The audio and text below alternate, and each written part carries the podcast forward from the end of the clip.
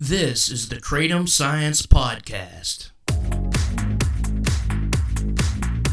I'm your host, Brian Gallagher, blog and social media writer for KratomScience.com, your source for all things Kratom.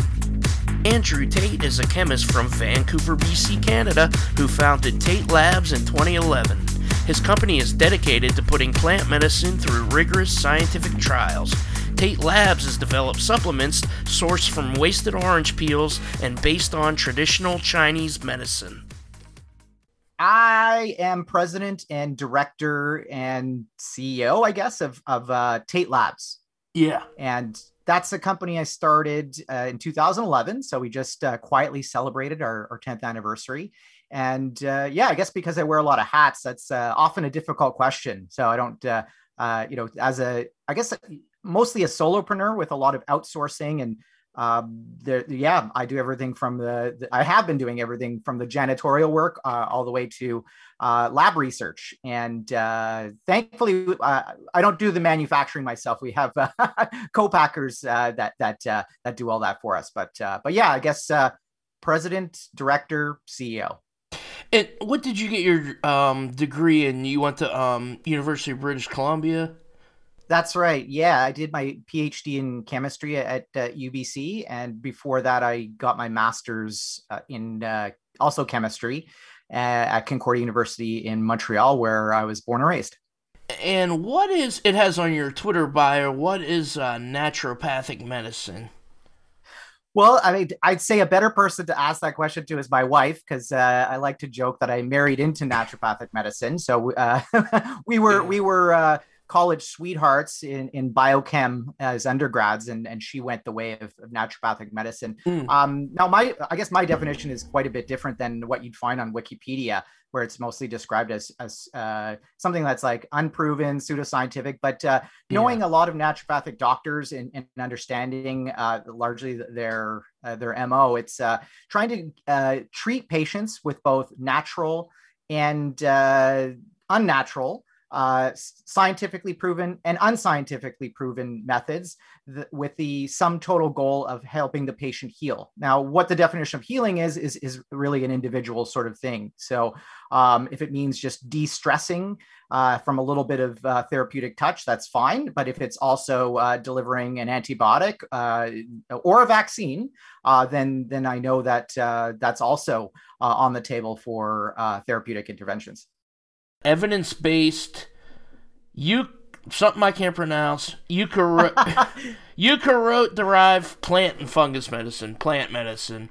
So my question was, shouldn't all plant medicine be evidence based and why would you have to point that out? I think it's because maybe a lot of people sell snake oil and that was another question I had about snake oil actually was legit at one time. It was, yeah. Well, um, yeah, I could I could talk a lot about uh, snake oil, and and I, I try to tell people that it's something that should be removed from the, the vocabulary because uh, because just because of its uh, its history and uh, you know there's there's cultural appropriation um i guess uh dubiousness um mm. that come along with that but uh but yeah just in short snake oil was a real uh, traditional medicine that uh, has a lot of uh, omega 3s in it. And now science is showing that omega 3s can decrease inflammation. And how that affects health is, uh, I mean, in any number of ways. But uh, the, the key active ingredient in snake oil is uh, icosapentaenoic acid or EPA. Mm-hmm. And there's actually a company that's that has a, a blood, or I guess a cholesterol lowering uh, drug called Vascepa based on that same molecule. And, strangely enough, they're all, we're also trying to see if they could get it approved as a, a drug against COVID 19. So, you know, from, from something that is snake oil uh, that is unproven, um, you know, from, from the point of view of uh, also the, the people who tried to popularize it in the US. Um, so uh, th- th- it was anything but snake oil, right? Like it was motor oil, it was, um, you know, containing alcohol yeah so so really that was that's sort of the tie-in with uh, with kratom right so you know when it when it comes to to looking at what's actually in there um you know adulteration is is a major thing so snake oil could do a lot of good and was adulterated uh, with so many different things as, as i was saying but but uh, that's also what's kind of happening with with kratom now and it's it's kind of demonized be, because of that so you know, I, I, think a lot of people describe themselves as as advocates of, of plant medicine. Yeah. And you know, the advent of the importance of a plant-based diet and and plant-based medicines, it's it's clear that it affects, you know, it has uh, significant implications with uh, climate change, uh, sustainability, you know, environmental, you know, the well-being of farmers. Um, but uh, but yeah, so so instead of saying just I'm into plant medicine, uh, I guess I'm, I'm into uh, also, um, you know, fungus. So the plant and, and fungus being eukaryotes, right? Eukaryotic is just multicellular organism. So, um, but that's not to say I'm not into single cell organisms, but more uh, just uh, to say I'm, I'm beyond just plant medicine. So I thought I'd just throw that uh, that big word in there. you studied uh, um, traditional Chinese medicine, TCM. People might think, well, that's uh, old. Uh, it doesn't work, but I think uh, you know, if it's lasted that long, some of it must work. And you found one that does work, which was uh, orange peels, which is uh, what your company is. You're, so you're basically getting uh, orange peel waste from Big OJ, the orange juice industry. Is that that's right? Yeah. Uh, yeah. So so we we get it from multiple sources uh, also uh, cast offs you know so if uh, fruit doesn't make the grade you know it's too big too small you know not the right color then we also take that.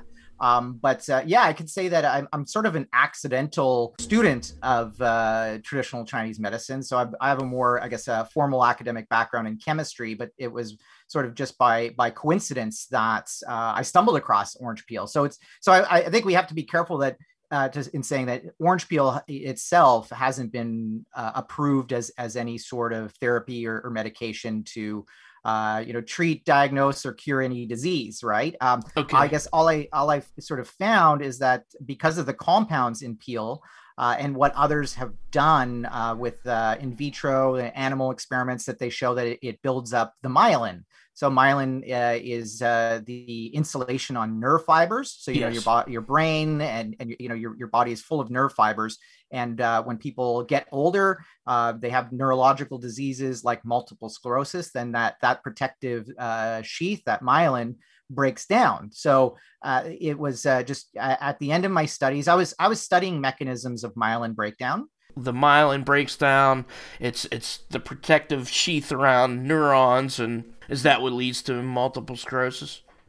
Yes, uh, and uh, there still isn't a full understanding of of how that takes place. Like, there's mm. an autoimmune component, like the immune system it attacks itself uh, and and breaks down uh, the myelin, and therefore the nerve fibers also break.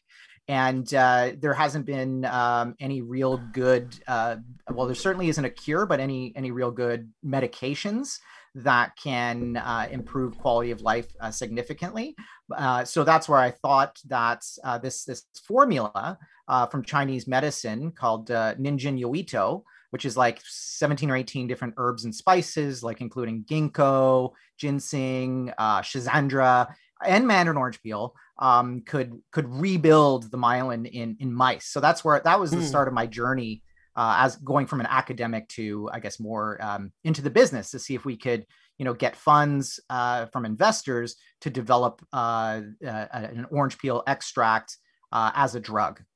It's it's it's it's like a neuroprotective Yes, exactly. Yeah. So, so from what the mouse studies have shown, and there's there's been a few now, is that uh, with the, some of the compounds, some of the particular bioflavonoids that are that are extracted from the peel, they could stimulate uh, the enzyme pathways that help to uh, rebuild myelin. So that's what I was studying uh, during my mm-hmm. PhD. Uh, I was looking at how uh, human herpes virus type six, and particularly a protein made by this virus could inhibit that enzyme pathway. So I, I sort of uh, beg the question, like, well, if, if that's what's happening, couldn't orange peel uh, reverse that damage? And, uh, you know, th- that was sort of the impetus for starting the business that, no, oh, maybe I could just, you know, get funding, um, start sourcing peel from uh, juicing and canning operations, and, and then, uh, you know, hopefully eventually uh, make a, a, um, a therapeutic, a, a, drug for for multiple sclerosis from orange peel. I noticed like you sell it as it's like a digestive uh, aid too. Are you doing studies like maybe like case studies where uh, somebody's taking it for MS and and it's shown good results? Yeah, so so we do have some anecdotal evidence, and I have mm. to be hmm. clear that, that our product it's called MS Plus, Mandarin Skin Plus. Now the mm. M- MS, you know, it, it's uh, just uh, you know pays tribute to where we came from. But, but Brian, you're right in pointing out you know the, the, digestive angle. So most of our customers don't know that history. Uh, so for us, it's just sort of like the inspiration that maybe one day we could develop uh, an orange peel based drug, but it's it's largely because of the uh, regulations that we had to pivot to a supplement that uh, targeted uh, digestion, so gas, nausea, bloating, diarrhea, and furthermore, that's why uh, that's where the, the Chinese medicine was used. So uh, orange peel uh, has been dried and and used for centuries uh, to combat indigestion, and so that's sort of where I saw that that it was the the shortest path to market. Yeah. And uh, we really wanted to, to build on that science. So, how does it work in the gut? What does it do? And so, we've got funding for that and so thankfully others have uh, looked at you know the microbiome you know the, the, the, microbes that live in the gut particularly and how that sort of impacts um, brain health you know? Um, 10 years ago when i started the business nobody was really talking about this like gut gut brain connection but uh, it seems that you know healthy gut you know what you eat what you what you put in your mouth and then is what is digested you know it's uh, you know everything else uh, is connected to that like healthy gut healthy brain healthy heart healthy lungs uh, so what have you we, we like to say that you know this you know we, we did start in that neurological space but uh, yeah our, our product is not approved for anything other than just uh, just indigestion uh, and uh, yeah, I mean, but but this we're, we're continuing to add to the science, right? So through collaborations and yeah. fundraising, because people are interested in seeing how if you affect the gut microbiome, which is I guess you can describe what we make now from orange peel as a prebiotic. So a prebiotic being the food for the the good gut microbes. So the idea cool. is if you raise the level of the good gut microbes, then you can reap those health benefits. So not just digestion, but maybe other parts of the body as well, and maybe the brain. Uh, one of my past guests, Nina Iden, uh, she had topical steroid withdrawal, and uh, yes. part she used kratom for that a lot. I don't, I mean, you might have heard of her, but she asked about yes, if um, how like kratom would be classified in traditional Chinese medicine. She says uh, they usually diagnose by heat, damp, cold. Goes by the taste of the herb. So I'm curious if it be classified as a bitter, cold, or what. Yeah, from what I've seen, that it uh, it, affects uh, different uh, meridians, uh, but particularly the, I think the bittering side of things. So I, I I can't really speak more to that. I think there's uh, uh, what I looked up. I mean, there's I think liver liver yang deficiency. So uh, or, or lung lung yang deficiency. Now, I think what's what's happening uh, with with uh, you know the on the scientific side of, of validating traditional Chinese medicine is that there there are compounds that uh, affect you know the, the body itself, uh, and then other compounds affect the gut microbiome. So uh, there's those two sort of avenues of, of study to see exactly how these how these like herbs work in Chinese medicine. So I mm-hmm. mean, I'd, I'd say that um, you know along with with with all the other Chinese herbs uh, that uh, kratom would be sort of classified like that you know as as uh, looking at the whole body itself including the microbes that live like in and on it to mm-hmm. really sort of say okay this is what it's doing you know in uh, like from a chinese medicine point of view what you're doing is kind of like putting a modern scientific process to this these traditional medicines. Uh, I mean, is a lot of that going on? It seems like it makes sense and we should be doing it and it seems like that's kind of what's going on with Kratom like is is there a lot of that going on? Yeah, I'd say that there's a lot of uh, of studies of plant medicine and so that's not new but i think there is uh, uh, a drying up of the pipeline of drugs that are being produced based on the i guess the old way in which we we sort of view medicines like from the single molecule point of view i know you had uh, dr sharma on on your your show recently and and uh, the good work that's being done uh, in uh, chris mccurdy's lab mm-hmm. you know to look at a lot of the different compounds that are in kratom so i think that there's this um, more a, a, greater appreciation for for the synergistic mechanisms that there's not just one single molecule that we should be looking at for for providing like a therapeutic benefit but uh, mm-hmm. oftentimes like as is, as is the case with orange peel there's many different things in there that could be that could be working together to deliver that overall um, i guess healing uh, aspect. You know, maybe, maybe it's just pain relief, but maybe it's also you know building up your nerve fibers, what have you. But it's not just relying on one compound, but but several. And I think that's where the the laws really uh, need to change because uh, I find that they're very restrictive in that uh, you know they kind of favor the development of of one uh, one molecule to bring to market as as that drug with kratom, I mean, it doesn't grow naturally here in the states or Canada, but it, it's kind of like uh, I feel like people should be able to have a greenhouse or garden where they have plant medicine, even down to poppies. Uh, on I the agree. other hand, on the other hand, I think it should be studied like what you're doing with orange peels and everything else uh, in that way. A lot of people um, I hear from are afraid of maybe even what um, University of Florida is doing. They're like, oh, they're going to develop it into a pharmaceutical, and that means I'll either have to be prescribed by it to a doctor, and I'll lose, you know, I won't be able to buy it. And I mean, I, I hope that doesn't happen. I, I feel like there should be a balance between uh, having being able to access stuff as medicine and and being able to access it as a plant. Yes, I, I agree. And it's because of those old laws that I mentioned, the old regulations. Like, so there's, if you try to bring a molecule to market, like in, uh, in the case of kratom, you have, uh, let's say mitragynine as one of the key alkaloids, right? So if you mm-hmm. have that studied under a, a, an IND, which is investigational new drug uh, uh, w- with the FDA, that you can't then sort of go backwards and say, you know, this is actually like a new dietary ingredient uh, or, you know, something that could be added to food. So that probably has to change. Um, I know that there was that concern with uh, CBD, you know, it being brought to brought to market as uh, Epidiolex, uh, yeah. and that uh, you know now now that they're looking at uh, legalizing um, d- you know, different cannabinoids. Uh, that uh, that's a concern that you know, oh, it's already approved as as uh, this this drug that you can't actually have it as a supplement. So, um, but I think you know that's a unique case. Like if it's a more obscure sort of uh, molecule compared to CBD, and everybody knows what CBD is, but if it's something more obscure like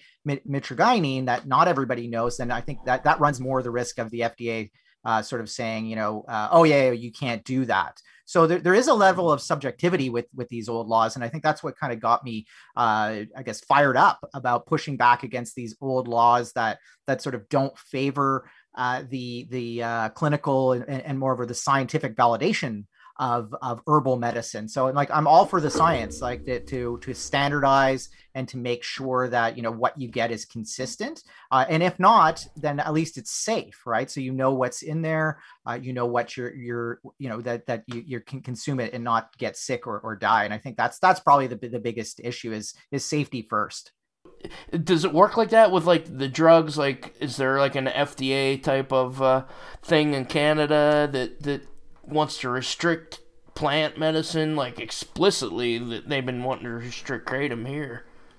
Yes, so so the uh, the governing body uh, over uh, drugs and natural health products in Canada is, is, is called Health Canada. So that's sort of the FDA's uh, equivalent. And uh, so I've had uh, dealings with them quite a bit over the years. Like I provide consulting services to to clients as well that want to bring their products like like cosmetics or you know oral supplements into mm-hmm. Canada. So so I've been helping them and, and talking to Health Canada, but also I guess that's how I I I originally learned about uh, kratom and became sort of an unintentional advocate for kratom. Um, so I, I, could tell you a little bit about that. Uh, my uh, my my friend, who's also sort of a I guess a full time regulatory consultant that that submits applications to Health Canada, um, kind of called me on because she had uh, a client and she needed my help on a project uh, to see about uh, getting uh, kratom approved for uh, sale and distribution uh, in Canada. So, you know, up until that point, uh, I hadn't really known much, and this was probably the end of 2017. So, you know, I had dinner with with my friend and and the client, and and um, I learned a lot that evening uh, because before that it was uh, you know sort of lumping kratom in with uh, you know the mainstream media's perception of, of it, which is you know along with uh, you know spice, K two, bath salt, so kind of like yeah. the the up and coming ills of society that it was like a potentially a, a, a dangerous uh, drug. Uh, but uh, I, I, I learned uh, more about the the roots of um, its origins, you know, in Southeast Asia, and found out a lot about uh, the advocacy movement that that had uh, taken place the year before. So um, I understood that you know with with with kratom that there it, it really did have a bad um, perception that was sort of pushed because of the uh, you know the opioid crisis and people claiming that it could could help with with uh, pain relief. That uh, the government just wanted it to go away, um, and not so much because of pharmaceutical companies wanting it to go away, but what I what I was seeing is that it's more that it was uh, competing with uh, supplement companies, so that uh, if you had like another pain relieving supplement, let's say like like a turmeric or a, curcumin that uh, kratom could very quickly move into the scene and, and uh, be a uh, potentially a lot more effective than some of these other other supplements. So uh, so yeah, I I learned very quickly that uh, Health Canada uh, basically followed the FDA stance. Um, and uh, when I met with them to ask about uh, getting Kratom approved, they just said, well, look to the import uh, alert uh, 5415 that was yeah. put out by uh, the FDA, and they just said, well, you know, they quoted that as uh, you know all, all the the potentially bad things that that kratom does, and they sort of like hope that that would be case closed. But uh, you know, I went so far as to to uh, you know push back and, and visit them in Ottawa and and really understand that you know they kind of uh, look to the FDA's guidance on that, um, and and they really weren't uh, interested, no matter how much evidence, you know, in, you know, usage data, you know, uh, questionnaires they look at. Um, they really weren't interested in in having it approved for for Canadian consumers. So um, I do want to say one positive thing though. When when um, when I did find that out, um, that, that you, you basically couldn't sell kratom in Canada, that um, the uh, CBSA, which is the Canadian Border Services Agency, you know, kind of like the Border Patrol, um, they allow every every Canadian citizen to import up to 90 days worth of, uh, of of kratom supply. So while you couldn't just go to the corner store to buy it, they still let everybody um, uh, purchase it uh, to, to uh, for their own needs. So so I, I, I thought that was kind of uh,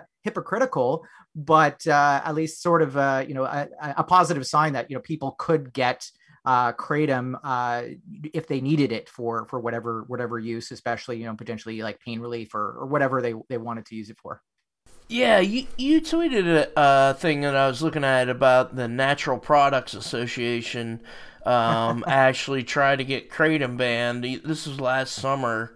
That's interesting to me. It's it's it was a new uh, uh, angle that I haven't even uh, considered yet. And yeah, I mean, you know, I'm all for uh, discourse on, on, on these controversial subjects, and yeah. Uh, you know, also looking looking at the larger picture. That you know, if there really hasn't been evidence of uh, misuse or or deaths, which we you know, it's it's so uh, blatant that there have been um, sort of put it, putting kratom in, in, a negative light. But yeah, when it comes to the the NPA, you know, uh, and and their their CEO, uh, Dr. Dan Fabricant, you know, the, the, to be to be completely clear, like they, are they're the two of the only accounts that have me blocked on Twitter for sort of questioning their stance. But uh, um, yeah, it's it's uh, it was it was quite startling because uh, I think they just don't want to engage in that discourse. But early on, uh, I guess prior to to his position at, at NPA uh, Dr. Fabricant was uh, part of the, the supplements division um, in, with the FDA. So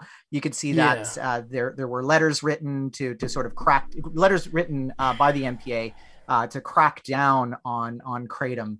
Uh, and I mean, sometimes you know their stance is that you know they, they want to crack down on, on even more um, you know proven to be dangerous um, supplements, supplement additives, you know synthetic molecules, you know especially you know um, things that are that are in bodybuilding supplements. Um, I could see that there's a, a, lot of subjectivity uh, and rhetoric that when it comes to evaluating certain things like like kratom. So yeah. I just want to see um, you know thing, things like kratom uh, and plant medicine in general get a fair shake, right? And I think uh, I, the more people are educated on uh, the old laws and and especially how how drug laws are inherently racist uh, that we can see like these these racist roots need to be erased and that we can actually embrace people that that are potentially suffering from uh, substance use disorder and uh, embrace them as as human beings so i mean i lived uh, uh, in uh, vancouver's poorest neighborhood the one that's sort of canada's poorest neighborhood actually in vancouver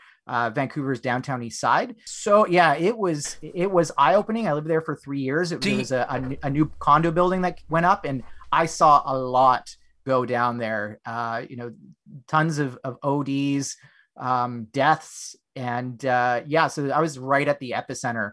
You know, just uh, you know, a block away from uh, the infamous Main and Hastings. So yeah, um, but so I got a front row seat to opioid use disorder, and I think you know in this in this battle. Um, uh, you know, I guess on many fronts, right? The, the laws and, and the people that are affected by them, you know, we, we have to really uh, take a step back and see, you know, where these laws came from and how we can change them and, and embrace, you know, the people that are, that are suffering.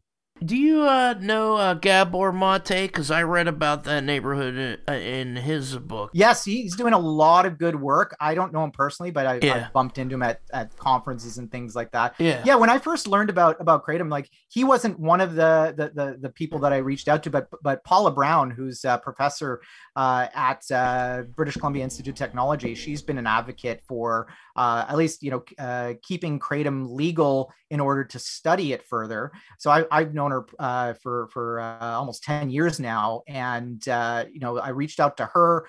Uh, Marc Swogger, I know you had on your show, yeah. and Darshan Singh. So I just try to surround myself with the best scientific minds to, to learn from these folks, like exactly, you know, what what is the stance, you know, and it was it was really exciting to see you know uh, Chris Bell's uh, documentary come out, A Leaf of Faith, and some of the same people, you know, in my uh, my my personal uh, um, kratom hero friend uh, Drew Turner as well. Um, it was good to yeah. see you know all these people that I'd sort of reached out to to to um, get their points of view.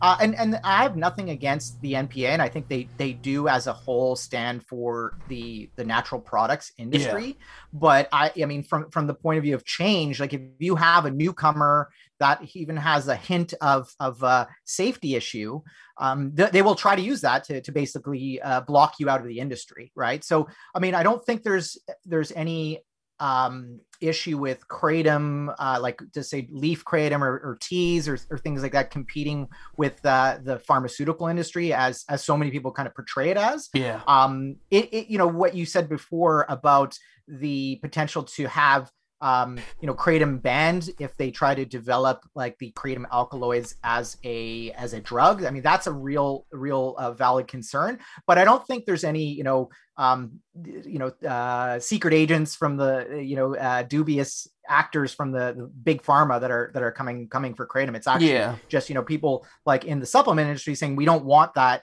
competing with our products that we're already trying to. It's just kind of how market. the system works. That's what I try to tell people. It's like it's just kind of how the system works. It's it's the cannabis industry is going after kratom in Mississippi, according to uh, my contact in Mississippi. People in law enforcement are trying to make kratom illegal, and they are getting money from the legal cannabis industry there to do this, according to the interpretation from the source I know. So it's kind of like yeah, it's crappy, but that's how the system works. Like Budweiser has given money to lobby against cannabis legalization in the past and stuff like that. It's kind of that's why I like to talk to scientists instead of political people because it's just uh, deeply it's the more I pay attention to politics, the more deeply cynical and dark it becomes. yeah, it, it, but you know, I think you know, uh, especially with politics, you know, there there's there's often two polar opposites that are are portrayed by the media. You know, the left, the right. But I I think that for, to a certain extent, you know, people are are you know in the middle Yeah. right and and uh you know i i could see that when it comes to uh the drug discourse you know that, that there's there's not just like drugs are bad and evil um or you just don't do them you know alcohol is a drug caffeine is a drug so i think you know when we can actually sit down um as you know maybe maybe people are more left or right leaning that we can have like a, a discourse um, you know, there's a, a, a good book that I read uh, back when I started my business uh, called uh, The Opposable Mind, and I believe that's by uh, Robert Martin.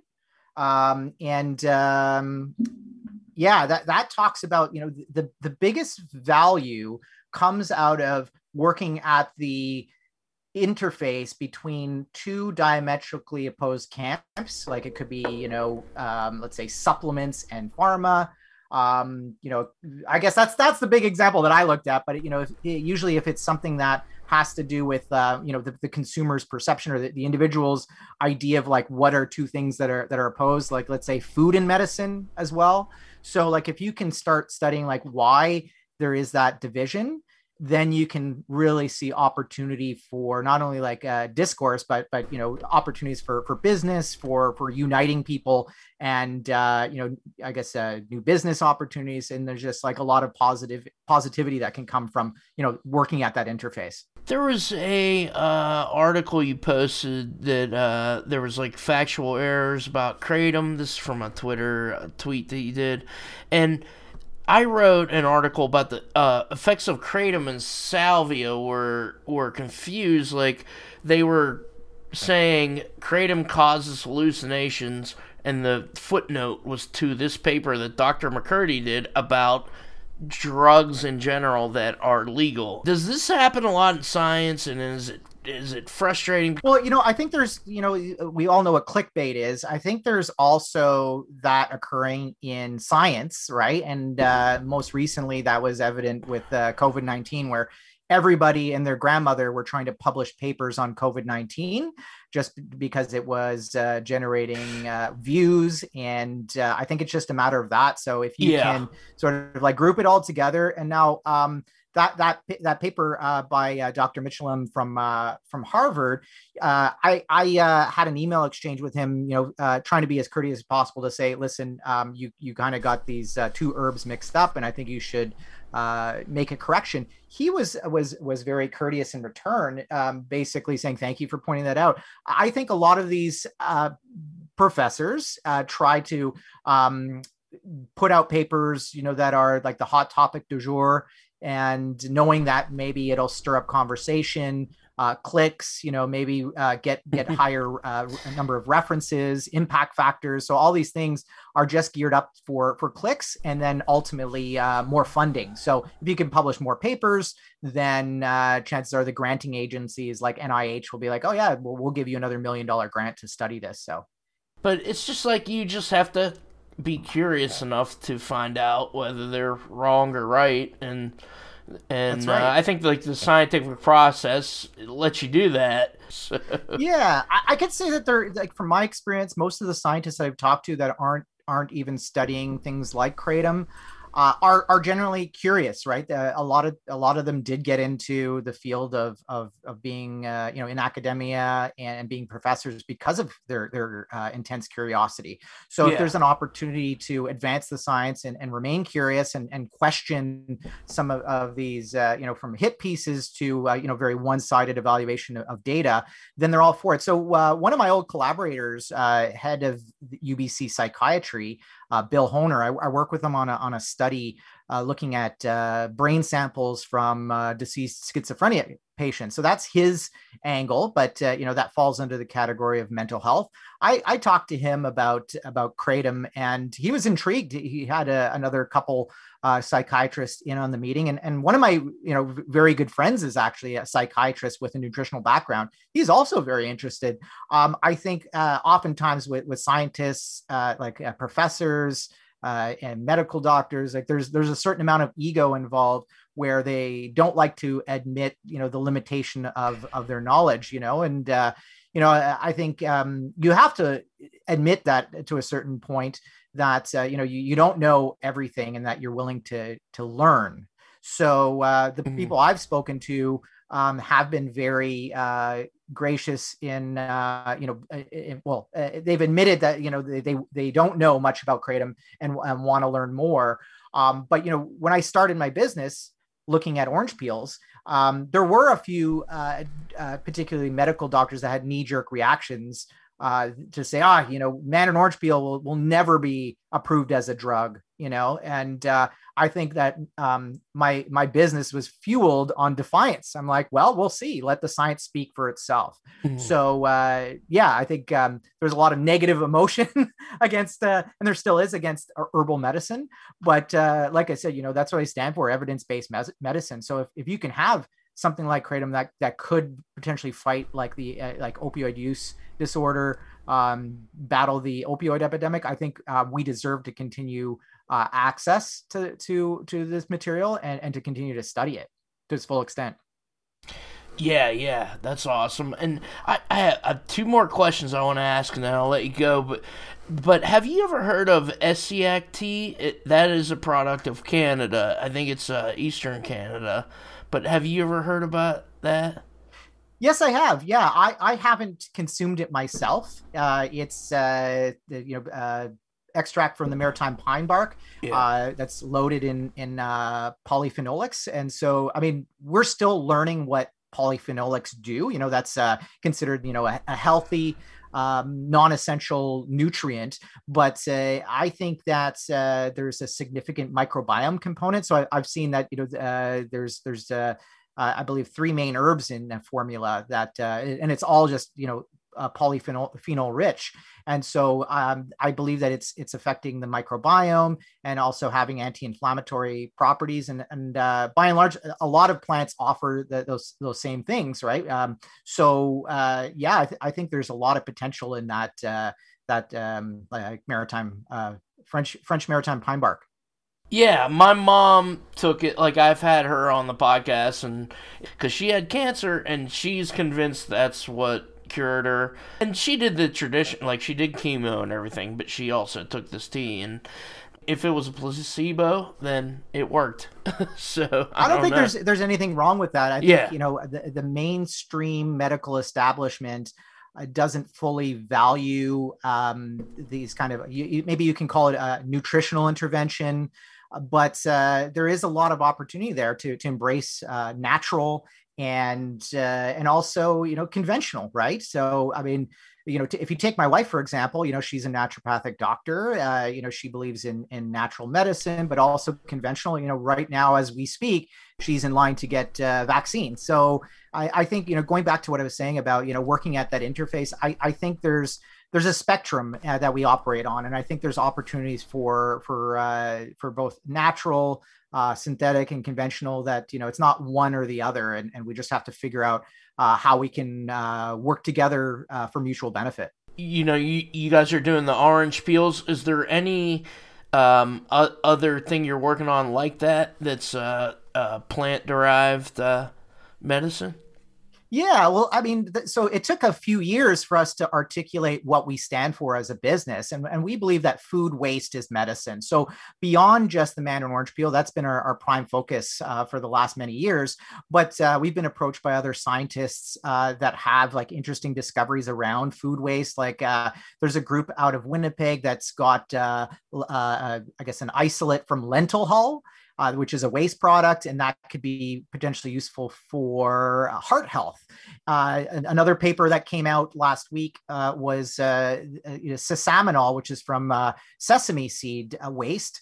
Uh, and that could Yeah. potentially treat Parkinson's. So, um, so those aren't our projects, but uh, but we are seeing how we can work with with other uh, scientists that have these interesting like uh, early bits of data to to bring that forward. But uh, but yeah, even us like there's there's so many different grades of mandarin orange peel from just like the waste from the juicing and canning industry all the way to like the super potent peel from uh, the south of China. So I visited there two years ago, and uh, they actually have peel that's so potent that you know it, they they you know um, they believe it's the best, and scientifically speaking, it has the highest levels of the bioactives. So uh, they age it for gen- uh, for for decades and pass it down through the generations as a family heirloom.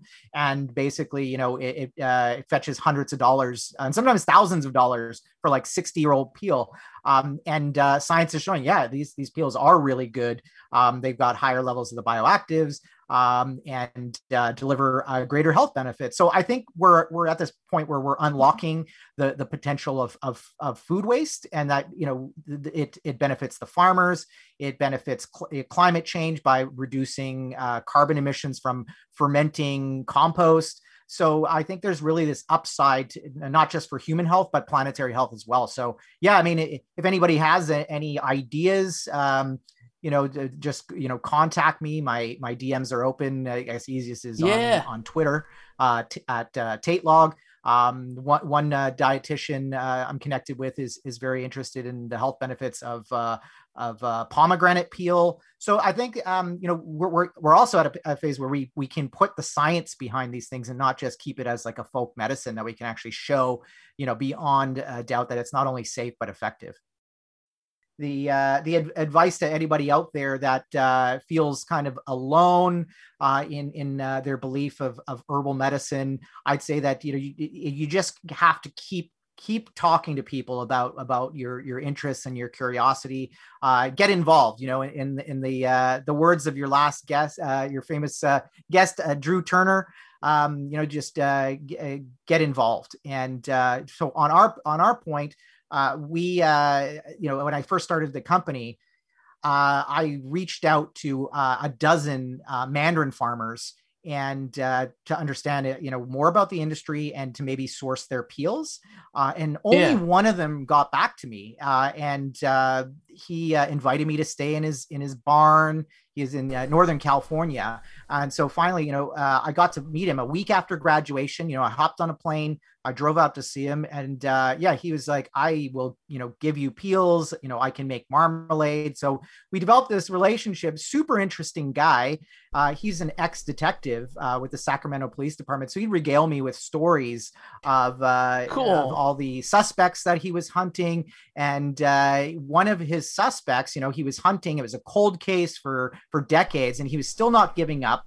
He was offering to send me DNA samples of of suspects. You know, unfortunately, I I, I didn't have the resources to run them, but uh, but yeah, his perseverance really um, inspired me to not give up. And I could say that happily, his his big cold case was solved in in 2018, and that's uh, the infamous case of the Golden State Killer. So that's you know, really? never give up. You know, nice. you, know, you got to keep hunting.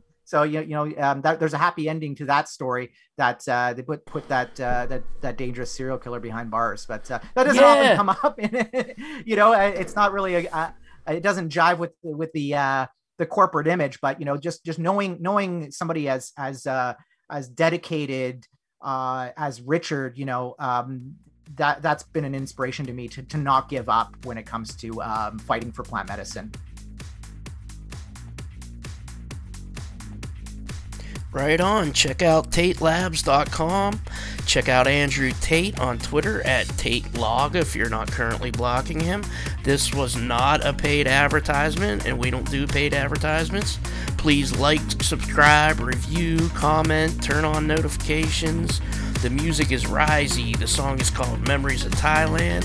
The Kratom Science podcast is written and produced by me, Brian Gallagher, for KratomScience.com. Take care.